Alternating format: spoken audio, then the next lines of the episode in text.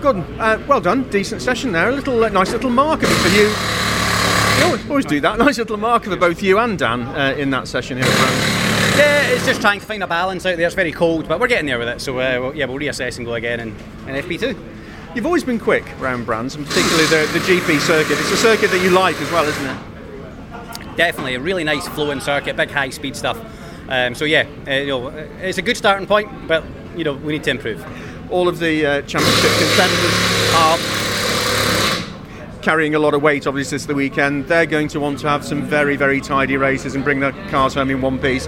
Great opportunity for you and Dan with very quick cars to put some good points in the bag. Yeah, I hope so. You know, having said that, the Grand Prix circuit of Brands probably one of the ones that you would carry weight at better than others, you know, because it kind of carries the speed uh, out the back. But yeah, you know, we're like I said, we'll uh, keep our head down, we'll reassess, and we'll uh, see if we can tweak it a bit for FP2. I just, I can't. It's just finally good, and I can't believe that we're at the end of the season already. I remember chatting to you at the beginning of the season and, and looking forward to it. It just seems to have come around so quick this year. Yeah, definitely. A lot of racing's happening in, in a very short space of time. So yeah, but um, certainly you, you know you know it's the end of the year because the temperatures drop dramatically. Yeah, absolutely. Have a great weekend. Thank you.